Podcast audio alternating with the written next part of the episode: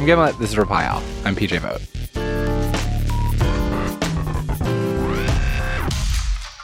Two weeks ago, I talked to a man named Frederick Brennan for the first time. Hello? Hey, how's it going? Yeah, it's going okay. Sorry we had a little uh, trouble connecting this morning. That's okay. Um, are are you you're in Los Angeles? Uh, yeah, it's still morning technically for another half hour. It takes about three seconds of small talk with Frederick to understand his point of view, which is that the world is a shitty place, and the consolation you get is just being relentlessly candid about that. Uh, where in LA are you? Uh, Van Nuys. Um, I've never I've I've been to LA a bit, but I've never been to Van Nuys. Is it nice? No, it's the shitty area. That's why I've never been there. Why? How come you're there? Uh, I'm poor. Okay, anyway, um, nice to meet you. I, really didn't know what to expect from Frederick because he's known for having done two really extreme but opposite things. He started the image board 8chan, notorious internet cesspool, defended it for years, but then very publicly repudiated it. Like he actually fought to get it taken off the internet. What do you do with that though? Like, how do you, like, this was this thing that you spent a ton of time working on that you built. How do you look back at that now? oh, I was just wrong, you know? Um, and obviously, I think that those of us who are kind of at the beginning of internet history, I guess we can call it, are going to make a lot of mistakes. And obviously, unbridled free speech does not work. It does not make a positive community in any sense of the word. Frederick left 8chan when he was 22. But the reason he's talking about it now, four years later, is that he believes he's uncovered a secret the identity of QAnon, 8chan's most infamous account. QAnon, obviously, is the internet troll who pretends to be a highly placed government leaker whose posts have sparked a massive, paranoid, occasionally violent movement. If 8chan is the biggest mistake Frederick's ever made, QAnon is like that mistake's malevolent idiot child, and he wants Q stopped. Frederick is saying that as the creator of 8chan, the person who originally wrote the code for the site, he can see all sorts of clues pointing him to the identity of QAnon. Frederick's story is a journey through multiple circles of internet hell. These are places I usually try to avoid. I think most people do. But listening to Frederick, I realized that the problem with doing that, it means that the people who run those hells remain much less accountable than they would otherwise. So today, that's where we're going.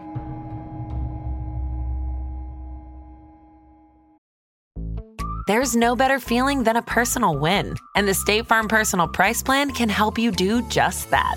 Talk to a State Farm agent today to learn how you can bundle and save with the Personal Price Plan. Like a good neighbor, State Farm is there. Prices are based on rating plans that vary by state. Coverage options are selected by the customer. Availability, amount of discounts and savings, and eligibility vary by state.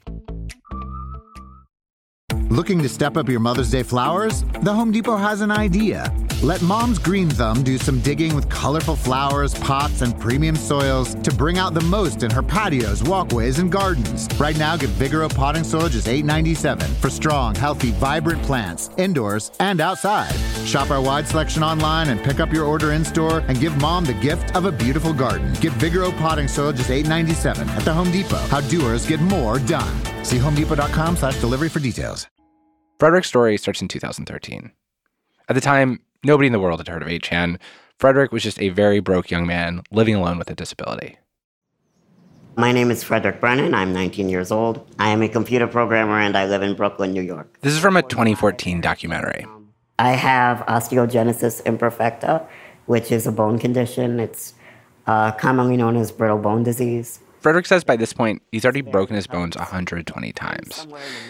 He sits in his wheelchair. He looks very small, a lot younger than his age. Spend a lot of time, you know, doing somewhat dangerous things. Like cooking is not really safe for me because, you know, a, bottle, a, a pan of boiling water is about as big as I am. So I have to be really careful when I'm cooking not to spill it on myself. Frederick did not like this documentary. He felt like the producers were just trying to gawk at how difficult his daily life was. How he had to use a special tool to press the elevator buttons. How he struggled to open the front door of the building. The only reason he'd agreed to do it was because he says that they'd promised to mention his new image board. I tried to get them to include it in their piece and they didn't. Oh, I was so pissed when they didn't. Because they promised that they would, and when they didn't, it didn't even get one second. I was really mad. But Were you just participating in that documentary to promote 8chan? Yes, correct. Yes, that's why. Yes. Back then, Frederick's whole goal in life was to make the best, most popular image board that had ever existed. After all, he'd spent half his life in these places. I talked to journalist Dale Beran. He's known Frederick for years. He was one of the first incels. He was like deep into the incel community. So Oh, I didn't know that. he ran an incel board. Like, and the philosophy there is we're doomed to be on 4chan and 8chan forever. That we're this is our like we're born this way and we're never gonna escape. That's the philosophy. He like found every available hell on the internet. Yeah, I mean that's the hell of 4chan, where you're kind of doomed. It's called the black pill, the nihilist pill, uh, where you say, you know, I'm not even a conservative, I'm not even a fascist, I'm just a nihilist. Frederick was very angry about the circumstances of his life. He was angry that his mom, who had the same condition he did, had chosen to have him in the first place. He was angry that his parents had split up and he'd been left in a foster care system. 4chan was a place where he'd found people as angry as he was, but now he wanted 8chan, his website, to surpass it. In 2014, he gets his chance. 4chan decides they've had enough of Gamergate, they shut down their board. And the Gamergate audience travels to Chan's looking for someone willing to set up a new board for them. Most everybody turns them down, except Frederick. Overnight, 8chan goes from maybe 100 posts a day to over 10,000 an hour. Traffic is surging, so much so that Frederick actually can't afford to pay for the bandwidth. And he announces unless someone can step in to help, his board is going to go down. It would have been over. Like, I could not get a loan. Are you joking? They don't give loans to people in wheelchairs. So, um, who would even give a loan to 8chan anyway? But then he gets this message that'll change his life, almost entirely for the worse. It's from a man named Ron Watkins, an 8chan user based in the Philippines. He tells Frederick that he and his father, they can help. His father owned 2channel. This is the original Chan, Japan's biggest image board, a website Frederick had always looked up to. That was the reason I had so much trust in him because I knew, you know, that's basically a very powerful brand in, in, in this space of anonymous communities. And I figured, well, if he's running 2channel, certainly he can handle this site. What Frederick did not know at the time was that the creator of 2channel was claiming online in Japanese, a language Frederick did not yet speak, that this man, Jim Watkins, had actually stolen 2channel from him. Jim and Ron Watkins did not agree to be interviewed for this story, so you won't be hearing from them. But Jim Watkins has disputed the characterization that he stole 2channel. Of all the mistakes that Frederick had made, besides maybe starting 8chan, trusting this father son duo, Jim and Ron Watkins, this is the one that plagues him. Frederick agrees to Jim Watkins' offer. Jim will host and eventually own 8chan. Frederick will run the site as his employee. In the years to come, Watkins 8chan will inspire mass shootings. It will morph into essentially a compound for the paranoid political cult of its most famous poster, QAnon. But back in 2016, all Frederick knew was that these two seemed like his saviors. Plus, they told him one additional thing. It actually helped clinch the deal. They'd seen that documentary about him, and they said, we live in the Philippines. Nursing care is really cheap here. You know, medical care in general is really cheap here. They offer to hire a nurse, to hire this, because they know that it, they can pay somebody $100, $200 a month to stay with me all the time. You know what I mean? So they knew that physical access to somebody like me was control. I serve a risen Savior.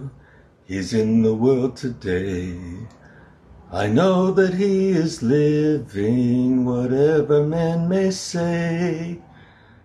Even in the world of Chanboard operators, Jim Watkins is unusual. He's 56 years old, former helicopter repairman for the U.S. Army who moved to the Philippines in 2001. There, he ran NT Technology, a company which these days he claims hosted websites with photos of Asian women in bikinis, which isn't true. It hosted porn. There are a few profiles of him. They always sort of hit the same wacky beats. The weird videos he posts of himself singing hymns or unboxing expensive fountain pens. They usually mention his pig farm. It's kind of frustrating because you start to feel like these eccentricities, they're like a smokescreen that stops you from ever actually seeing what his motives are. Frederick didn't do much homework on Jim Watkins. He checked some stuff on Wikipedia, and then he packed two suitcases and flew to the Philippines to begin his new life. Do they like pick you up at the airport? Like, when's the first time you actually meet them? Yes, Jim did that too. Yeah. So I flew to Manila via Hong Kong, and Jim flew from Manila to Hong Kong to pick me up in Hong Kong and then bring me to Manila. What was he like in person? Yeah, I mean, when I when I first met him the first time, I was like, wow, th- this guy is really a stereotypical pornographer guy. Like, the first- Wait, what do you yeah. mean? uh, the first day I met him, he is like waddling up to me, chain smoking this cigarette, hitting on all the flight attendants. In between going like from the airport to our gate, right? We stopped to eat something, and he's hitting on the lady behind the counter. Hey, gorgeous. Hey, beautiful. Most of them are Chinese and don't even know what the hell he's saying, you know. But I, I mean, it was just creepy. They arrive in Manila, and there he meets Jim Watkins' son, Ron, the guy who'd originally messaged him. And the two of them get along way better. He and Ron, it turns out, have the same excitement and affinity for just nerding out about image boards. What did it, what did he actually just look like? Like, what did Ron look like? yeah, back then, hmm, he's very good looking. Honestly, he could be a model. His hair was very, you know, well kept. He just looked like the guy who would be in charge of Two Channel. You know, So he just looked like a handsome tech guy? yeah, Online, there are countless, countless hours of videos of Jim Watkins, but there is very little on his son Ron. You see the same two photographs over and over. Frederick said there was actually an internal rule. He was told that Ron did not ever want to be recorded. And even just talking to him in person, he was cagey. Like basic facts about his childhood were very hard to come by.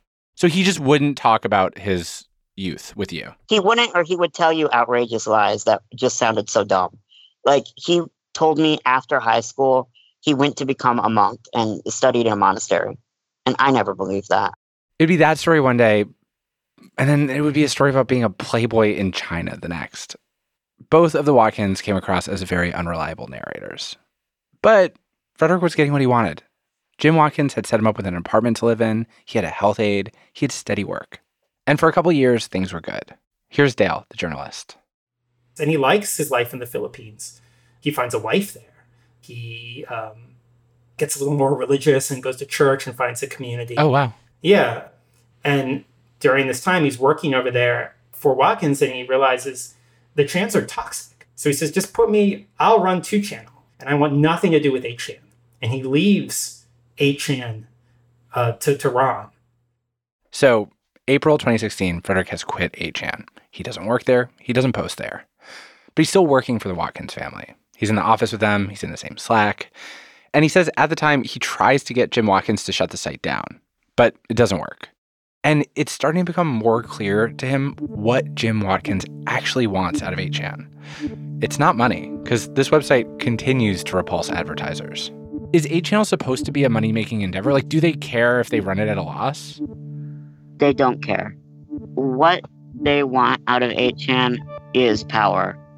And they don't care if it runs at a loss as long as they kind of get the same level of power in the West that they've managed in Japan. That's what they want. In 2016, 8chan went very hard on MAGA. And when Trump won, Jim Watkins tried to convince people that his site had been a part of it. He told BuzzFeed News, quote, I think the users of 8channel helped get Trump elected. You've got a million people a day looking at 8channel on a good day. It's huge. After Trump won, Jim Watkins essentially tried to get into the Breitbart business. He figured that on 8chan he had this audience of Trump loving conspiracy theorists. Why not build them their own news site? So he tried. He made this far right conspiracy news website called the Goldwater filled it with stories about stuff like the Clinton body count, Trump's secret war on pedophiles.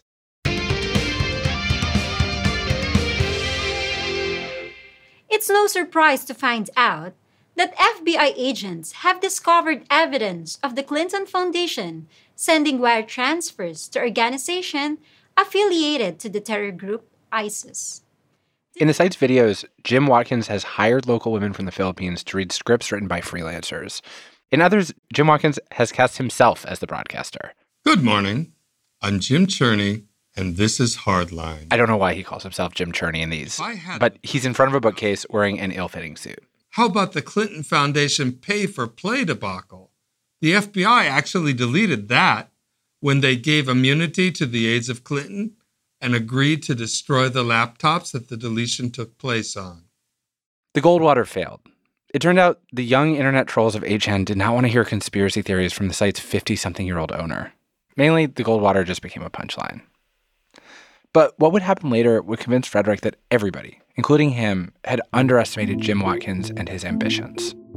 You you see his power as almost like a dark, twisted internet version of like Rupert Murdoch or like Yes, Succession or something exactly. like that. Correct. Yeah. But he's like Yep, a Rupert Murdoch yep. no one's ever heard of, and when people write about Yes. him, they're just like, "Oh, he's a he's a weirdo. He's a weird guy." I hate when they do that because it's like they miss the entire story. And it's easy to just focus on the wacky guy running 8chan at a loss. Oh, the wacky business dude, and he looks so silly. He reads hymns and plays with his pens. But, you know, if you really peel back the layers of what this is and where he wants it to go, because in Japan, you know, the far right is ascendant and very powerful there. And that's what he wants for the US too. Frederick said that in the office, Jim Watkins would plot about this stuff with Ron. I really thought sometimes that they were deluded when they would talk about like their kind of strategies to like use 8chan to seek power because you know I just never thought it could come true. Like Q totally came out of left field and surprised me. Q, of course, is QAnon. The whole reason Frederick and I were talking in the first place. The most successful, damaging political hoax of this century. Frederick believes that Jim Watkins would see the rise of Q on 8chan and then hijack control of the account for himself. And the story of how that may have happened, it took us back to the scene of something I never thought I'd see. To the room where a bunch of liars and trolls had first invented Q. The room where Q took his baby steps. After the break, the birth of a lie.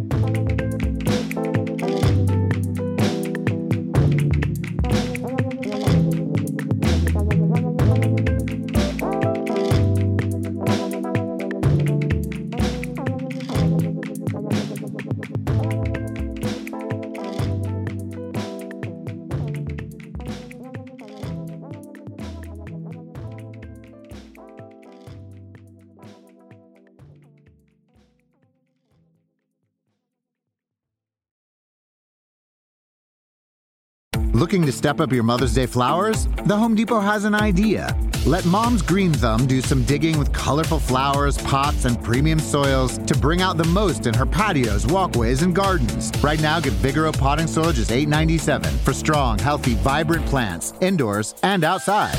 Shop our wide selection online and pick up your order in store and give Mom the gift of a beautiful garden. Get Vigoro potting soil just $8.97 at the Home Depot. How doers get more done. See homedepot.com slash delivery for details.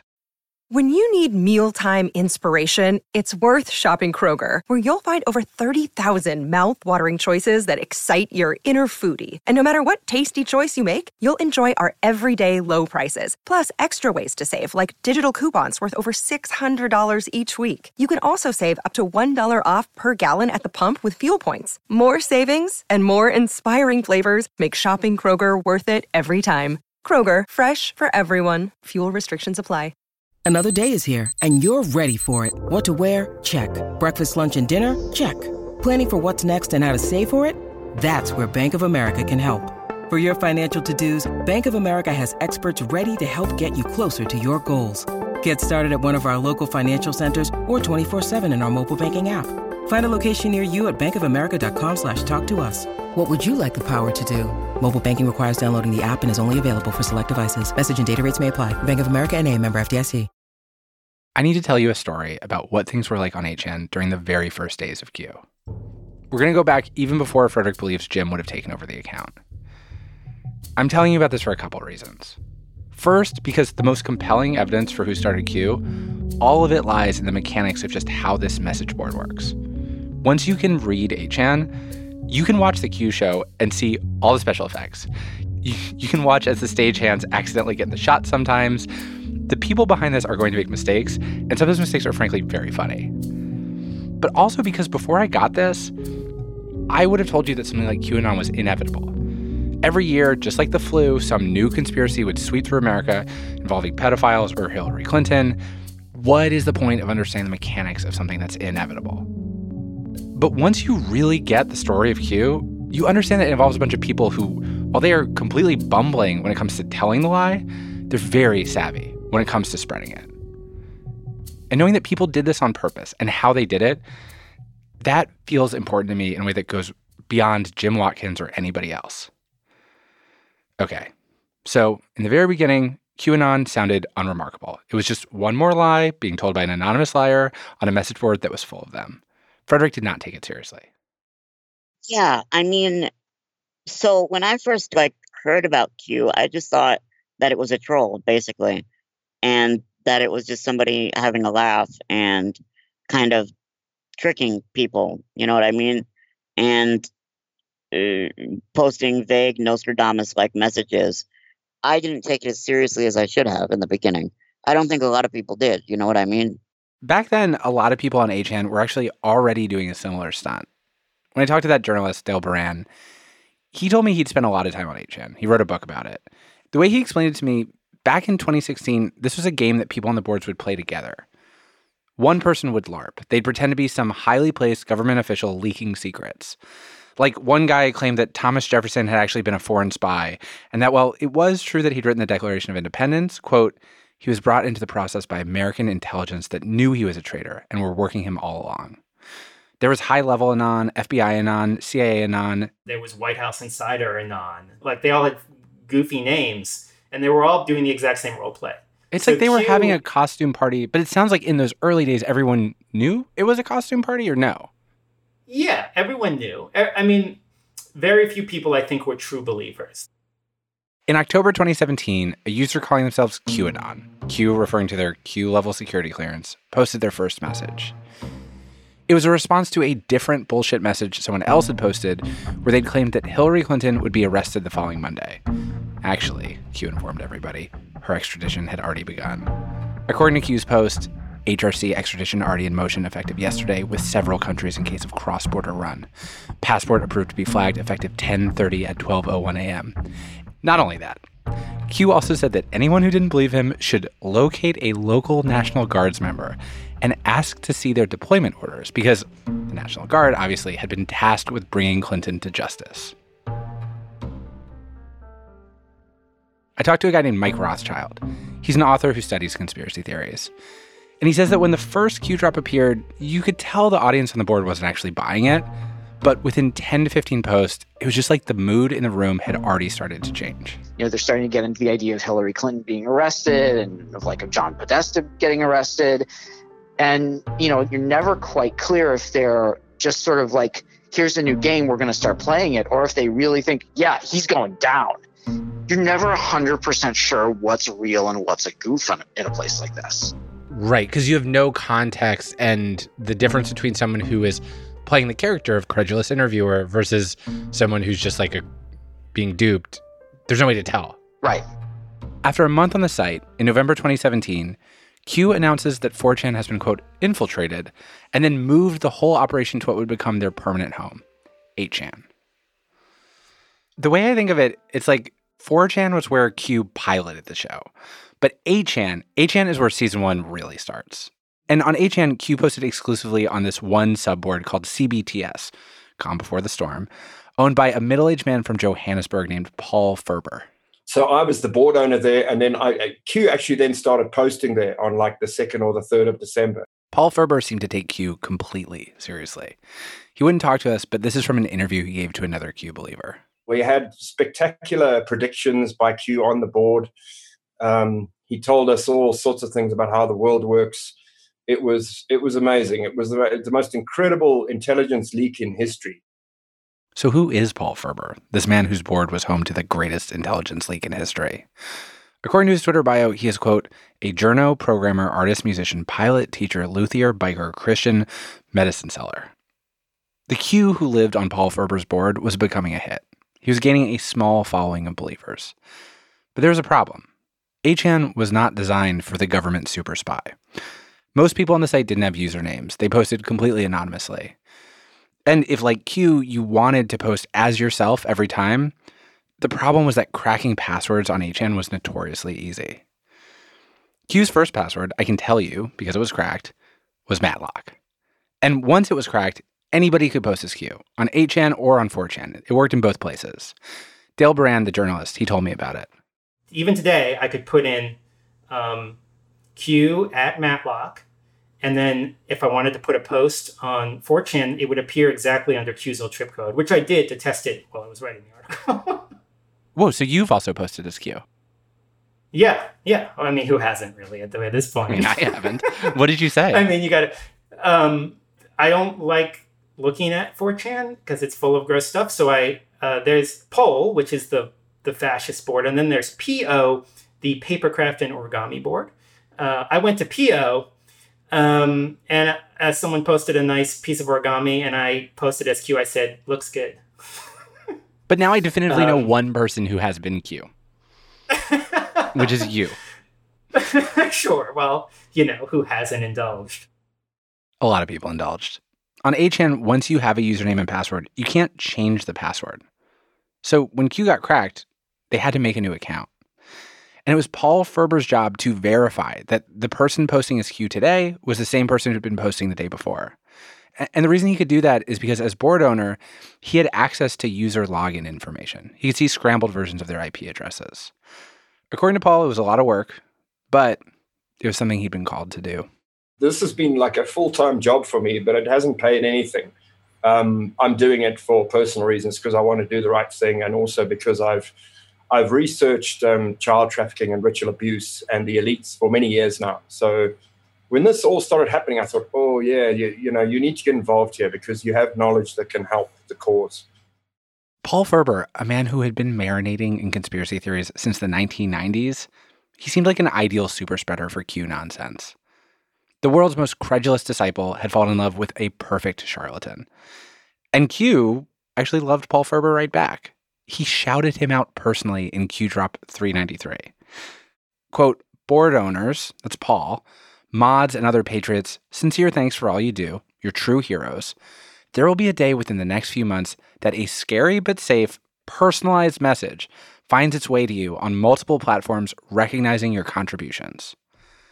This drop is the equivalent of Q telling Paul Furber he's going to send him his own fruit basket. Frederick Brennan has a slightly different take on this very cozy relationship.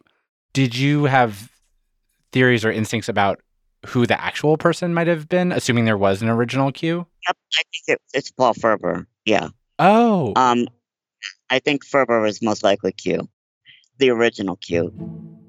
Frederick believes that the man writing the original Q drops was Paul Furber himself. Paul Furber has denied this, and I will say this is the part of Frederick's theory that he has the least amount of evidence for. There's a ring of disciples around early Q, could have been any or all of them. Part of the reason I relay it is because it is extremely fun to imagine the pickle that Paul Furber may have ended up in if he was Q. Because in Frederick's telling, once Q started to take off, Paul Furber would have had a problem his own ego. He would have wanted to take credit, but he wouldn't have been able to because Q was supposed to be a secret government super spy, not some luthier in Johannesburg. And Frederick believes that that explains why Paul starts to constantly emphasize how he really gets Q. It was like Bruce Wayne running around Gotham talking about how Batman always does sleepovers at his house. The Anons didn't really like him very much because he was getting um, Uh, the way my mother would put it is too big for his britches. So he was posting things like, I serve at the pleasure of the president. You know, I serve at the pleasure of Q. You're, you know, people were feeling jealous, basically. Yes, they were jealous because he was saying that he was having private communication with Q and that he was filtering it basically out to them. And one of the big things, especially in early Q, was that it's a research movement and nobody is higher than anybody else. So by Furber saying that he was having private contact with Q, which might have been true, nobody knows, right? He was violating the spirit of their thing. Yes. So there's a growing perception that Paul Furber is using Q to promote himself. And then Paul goes on TV. Defending the Republic from enemies, foreign and domestic. Okay. It's not TV, actually. InfoWars. And not with Alex Jones. This was their spin-off show with a different host, their dinky TLDR version. But still, December of 2017, there's Paul Furber, And he's doing the thing he usually does, which is he's acting as Q's interpreter, talmudically decoding Q drops on air. Like there's this one that mentions the Lord's Prayer. Why don't you break that down? Why do you think it's important? We were as we were going to break, you were kind of getting into that. Why it was so important that he he go into the Lord's Prayer at the end of this. Yeah, Rob. So it, yeah, you're absolutely right. So some good questions from Q to make us think, go do research, and then he types out the Lord's Prayer. And yeah, I I didn't get it. I, I thought that was I thought okay, Q is a Christian, maybe he's a Catholic. But then Paul explains uh, a month later, the Pope made a completely mild tweak to the Lord's Prayer and how it was translated from Latin to English. To Paul, this is proof to anyone with eyes to see that Q was beyond legit. So here's here's a person, here's an individual who has somehow inside knowledge of the most secret inner workings of one of the most closely guarded places in the world, which is the Vatican. Uh, that was very, very impressive. That was amazing. That was the, the most spectacular proof I've ever seen. You get the idea. No, I'm sorry, I have to do one more. Okay, so the host has another question for Q's foremost global scholar. Um, he mentioned Snow White. Uh, let's see, I don't know, maybe 20 times in his posts. He also mentions The Godfather Yeah. 3. What does that represent in these? He mentions The Godfather 3 almost as many times as Snow White. So uh, yeah, those, go ahead. What does that represent? the, these uh, the, these are the lovely little cryptic clues that we love to uh, spend hours and hours trying to unravel. So Snow White is the CIA supercomputer called Hammer, H-A-M-R, and it's hosted at Amazon's data center. And Snow White and the Seven Dwarfs is the CIA's, we believe, again, this is not confirmed, we believe that it's the, their supercomputer infrastructure that they use to conduct domestic surveillance. The reason I'm making you listen to this lunacy is because actually, this InfoWars segment will have enormous consequences. Personally, for Paul Furber, for reasons we will get into later. But much more importantly, this is actually the moment that Q is going to break out and reach a much older, more mainstream audience, which is not an accident. This was the explicit goal of Paul Furber's InfoWars appearance to draw in the boomers. On the show, Paul's fellow disciple actually makes the pitch. there are a lot of people out there that that just cannot work on they just cannot function on the chans the way these people can but they're a massive untapped resource themselves they have all sorts of connections uh, i mean a lot of them could be retired uh, intel or, or military um, there's there's so many people out there from older generations that are not involved in, in this fight And the good news, Paul Furber explains, is that they've made it super easy to get involved. They're inviting older Americans to come visit the new user friendly QAnon subreddit that they've built especially for them. the story behind QAnon is so big that we need to get it out to as many people as possible, which is um, which is why we're going wider. We're talking to YouTubers, we're talking to Infowars, we're talking to all the independent media. We're not talking to the mainstream media. We don't care about them. This call to action, it works. Here's conspiracy theory researcher Mike Rothschild. when it crosses over into Reddit, it's like the fire break has been jumped. And it's like this this inferno has gone from contained to out in the real world. And when it goes out into the real world, it could really hurt somebody. Like this internet conspiracy stuff wasn't ever geared toward that, and especially the meme culture. Like people who are older than like 25 are not, I don't just aren't supposed to get that stuff. But it's it dovetailed with this big new audience of people who just really weren't great at discerning fact from fiction. That's what Q wants us to do is to dig, find out the information, make it our own. Um, please keep the faith. And pretty soon, these new mainstream Q followers, they will spread the message themselves. They'll tell their friends. This is the beginning of Q Season 2. In today's video, I'm going to give you a brief overview of how to find posts by Q on the internet and a little bit about reading Q them. uses a lot of abbreviation. HC means Hillary Clinton. You know what I mean? So there's a lot of those going on. Snow White, whenever he's talking about Snowden and Snow White and the Seven Dwarfs, which Right, are the which are the CIA's secret massive computer system. And I feel like, I mean, I know we've discussed it a lot of times, and we're like, well, I'm not really sure I believe that part of it, but yet I, it, it just, I don't think he's lying to us, whoever he is. Trust, there are words that I've never freaking heard of before this whole world. I am 100% behind Q. He's working for the president, he's working for our country. There's things that have been going on since the assassination of JFK. Q is the best thing that has ever happened to you. So remember, remember this moment. People look at this as a story that they get to be part of. It's not just a relentless drumbeat of the bad people are going to do things to you and you can't do anything about it. It's stay tuned what happens next. Hmm. And it's like every every so often there's a cliffhanger. Like if it wasn't so horrible and and isolating and terrible for the people who believe in it, it would be kind of an interesting example of 21st century storytelling. For most of 2018, Q was growing in popularity, but quietly. Non believers weren't yet noticing. But Frederick says he knew one person who caught it very early his boss, Jim Watkins. Owner of 8chan, a man with very recently dashed dreams of running a right wing conspiracy news site, of course, Jim took notice. Jim was very interested in Q, I know. Very interested. Um, we had this private Slack thing, and it had all these different channels on it. I could see what he was saying, and I could see that he really understood how powerful Q could be for him. And that he told his son, Ron, you need to make sure these people stay, you know? And I'm sure that Ron would understand what he meant by that. You know, what does that mean? you need to make sure Q can't leave, right? Right. According to Frederick, this exchange, it would have happened around the same time that Paul Furber went on InfoWars. Furber was seeking his own fame in the opinion of many of the users of his board, and Ron was afraid that the Q people were going to leave. There had been, you know, ideas floated of a Q chan, and he wanted to stomp those out.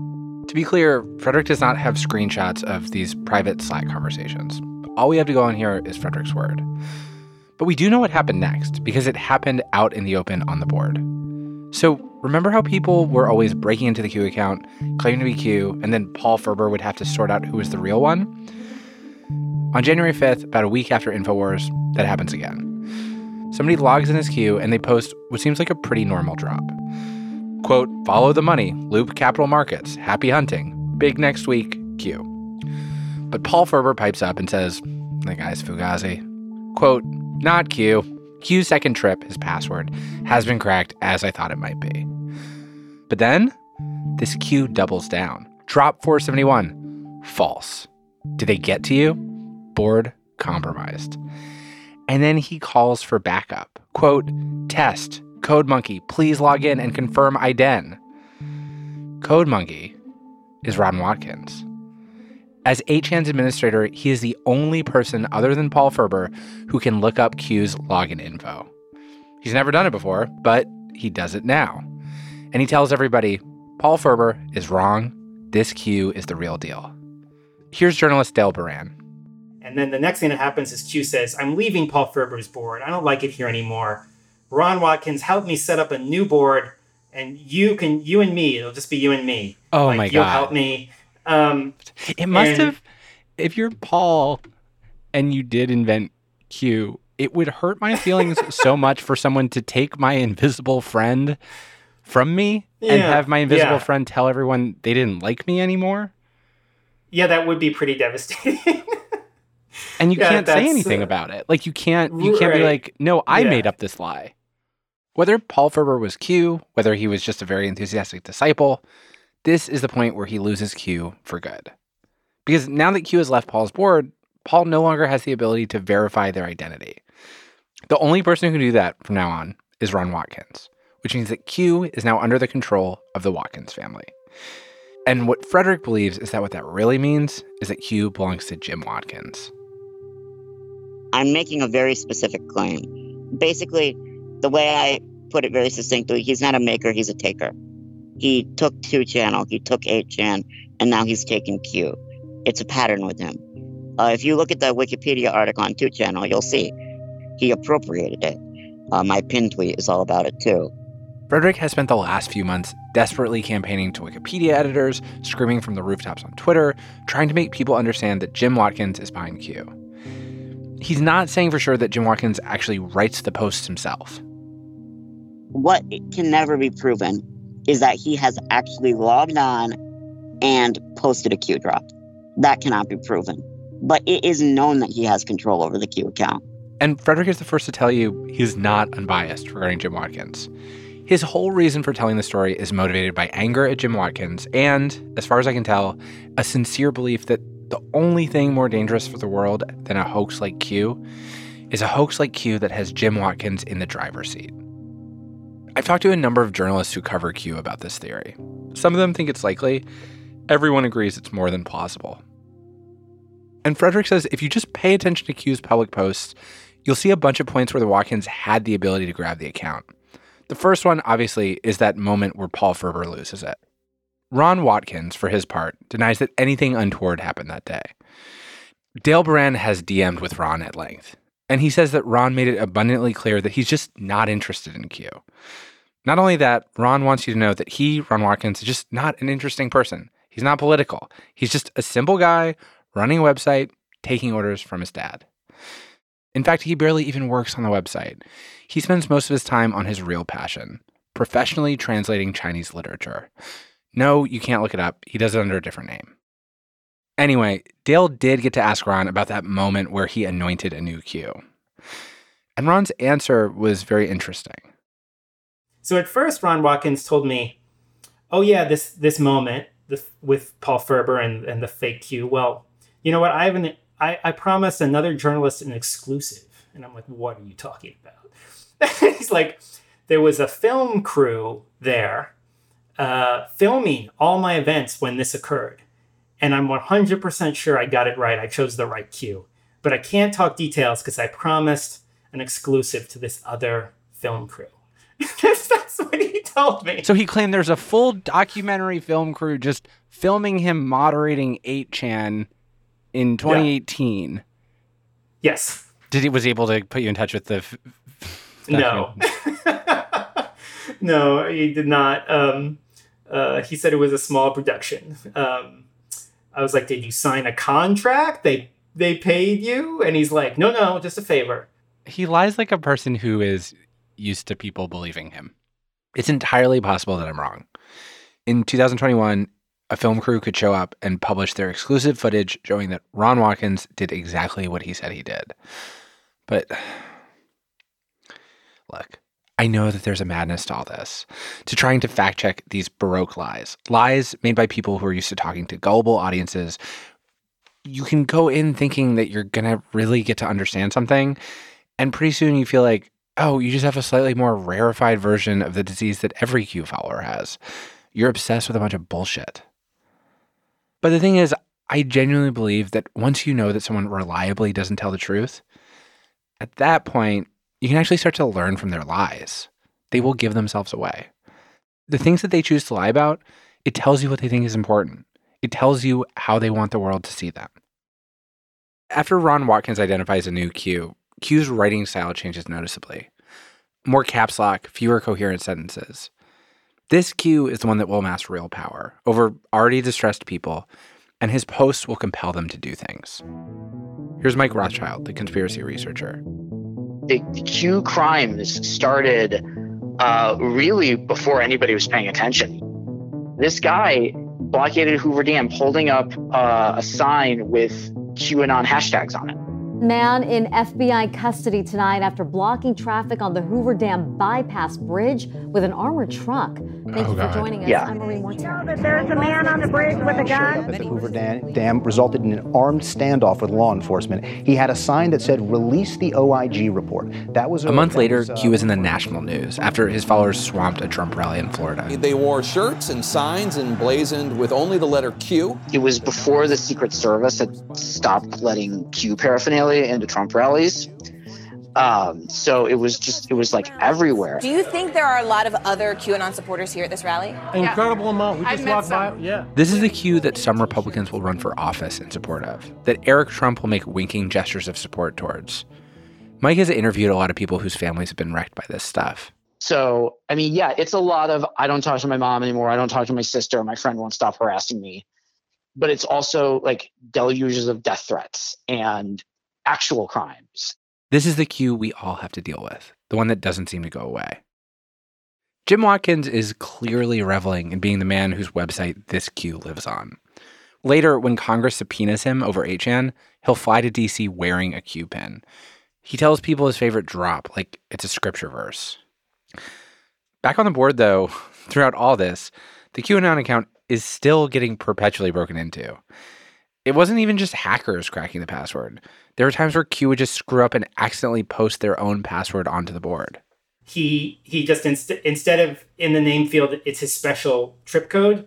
It's his trip code with his password. And was what did he change it? What, the first one was Matlock. What was the second one? Matlock.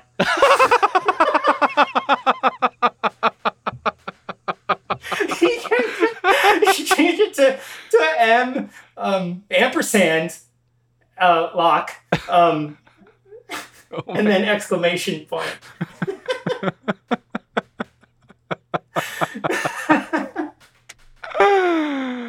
oh my god. and so in August of 2018, this highly trained Matlock loving super spy finally takes advantage of a Ron Watkins innovation that will make Q's account more secure. Q will now have a more secure trip code. It'll be unhackable. But the trade off is that unlike the one that they've been using, which would have let Q log in not just to 8chan, but also to 4chan, any other image board, this one will only work on 8chan. Q agrees. For the next year, both Q and 8chan are thriving. Thriving, that is, until Frederick Brennan re enters the story. By this point, he'd fully quit working with the Watkins family, but he was still living in the Philippines. And now, after a series of mass shootings by 8chan users who announced their plans on the board before they happened and then were cheered on by board members, Frederick felt like now even Jim and Ron would have to see that the site had gone too far. You know, I was willing to give them the benefit of the doubt, and I sat there and I, you know, watched intently to see what changes they were going to make to make sure that that didn't happen again. And they completely blew it. They did not handle it well at all. Um, I mean, they didn't even delete the original Christchurch shooters thread. It got to the maximum number of posts and fell off the board by itself. And they try to call that a deletion. That's not a deletion. The software did that. It got to 750 posts, the maximum. So, which is crazy to think about. Frederick decided he was tired of asking Jim Watkins to shut the site down. And so this time he publicly calls for 8chan to be taken offline. And afterwards, their web security company actually drops them. Then Frederick calls everyone else who he thinks might offer them service and talks them out of it. Frederick says this whole campaign, it was just about 8chan. But he says that what happened next is what fully convinced him that the Watkins family had taken over Q. 8chan went down for three months. And during those three months, all the other communities left because it was such a long time. You know, in internet terms, three months is a long ass time. No neo Nazi is sitting around for three months thinking, oh, well, guess I can't talk to my friends today. Maybe, maybe tomorrow. You know, it's not, that's not how it goes. You know, they are already using 4chan again. And the video game guys, they all left too. The only people that couldn't leave and that needed Jim were the QAnon people because as long as 8chan was down, QAnon could not post and give them another place to find Q drops. But there were a lot of people trying to do that when it was down. A lot of people were posting on 4chan saying, I'm Q, you know, and here's a drop. But nobody could believe them because Q had locked himself into 8chan, where the only person that could validate a Q drop became Jim Watkins. Which meant that if Q was independent of the Watkins family, the moment the site came back online, obviously the first thing they would do is post a backup, some new place where people could reach them, since it wasn't clear 8chan was even going to be around anymore. So, fall 2019, Ron Watkins is able to get a very ramshackle version of his site to flicker to life. He's calling it 8kun now. In the first couple weeks, it'll go up for an hour here or there and then immediately go back down. And when it is up, Frederick is obsessively, over and over, just trying to get a single post through. I couldn't get anything through, but Q could. And that's how I know they're not a third party. Just because I know, since I wrote 8chan software, that if you have an admin account, your posts are prioritized. They go through a special way and they appear when nothing else will go through. So, I mean, I know they took over Q just because of that. I know it. Here's Dale. This is to me is one of the fishiest moments in the whole saga, where one of the early things Q does is Q says, um, Ron, I'm looking at your Twitter and you're saying you're going to rotate the salt on the trip codes, um, which means that all of the trip codes, my trip code included, Q's trip code, every single trip code on 8chan is going to be defunct. So there's no way to verify Q. So just to translate this, Ron is resetting everyone's logins on the site. He's changing all the locks. Even Q will lose his verification. Ron tweets an announcement about it, and very conveniently, Q is able to post on the broken website and chime in saying basically, How will people know it's me? And then Ron immediately responds. He says, like, he says, Well, go to a new board, make your own special Q board, and I will again personally verify your identity. Um, and that's what Q does. Q's happy. You know, I asked Frederick, and he's like, "That's a piece of theater, right? Like, like that's Ron saying, I need to do this technical thing, right? Like, I can't bring the site back up without hitting the reset button on all the trip codes. But then there's no Q.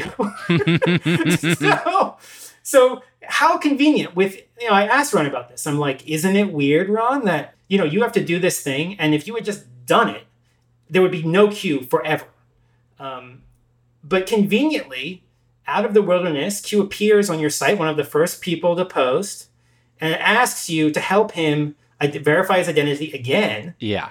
and and set yourself up on that website and he's like look q's one of our most popular users i know it's a little weird i don't reach out I don't help that often, but he's very popular, so I thought I would help as the site admin. That was his answer. God. Um, it really reminds yes. me, and I know this is like a metaphor that people use for things that are fake, but it reminds me of parents talking about Santa Claus. Like, there's something. do you know what I mean? like, it's just a thin veil laid over the lies that's like not, it just has to be there, but it, it doesn't have to conceal. So that is all of Frederick's evidence. And while Frederick does not have proof that Jim and Ron write the posts themselves, could be them, it could be someone working under them, it does seem clear that at minimum, QAnon serves at their pleasure.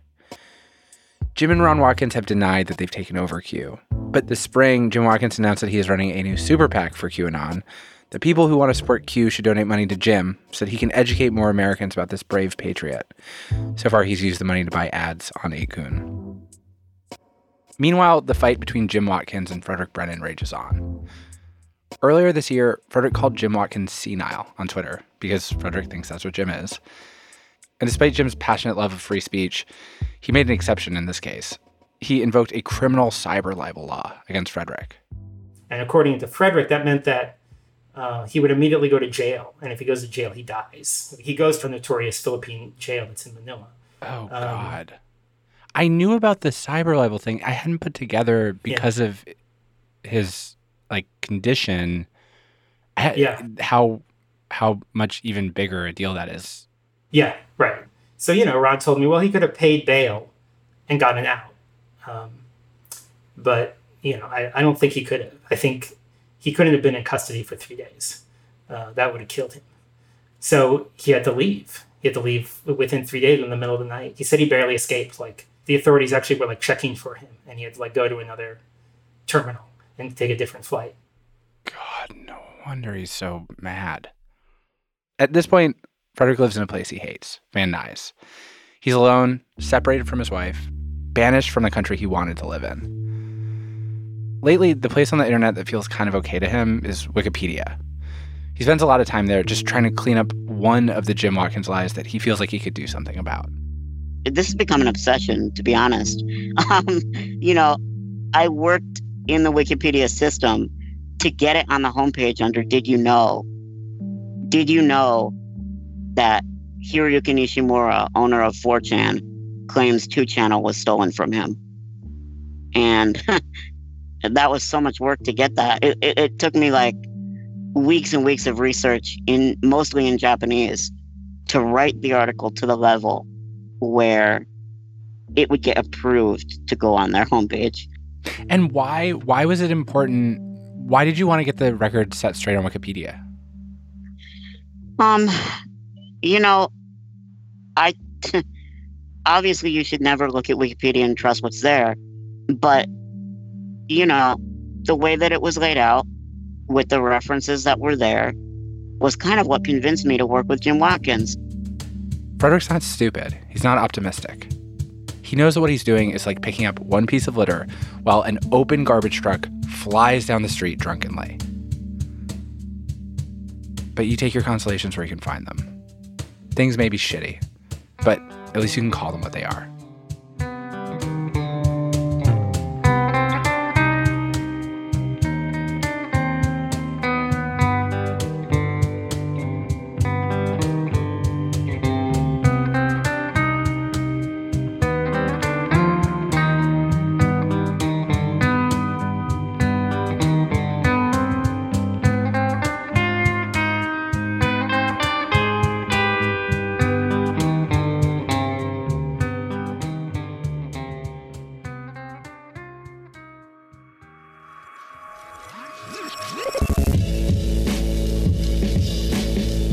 Profile is hosted by me, PJ Vogt, and Alex Goldman.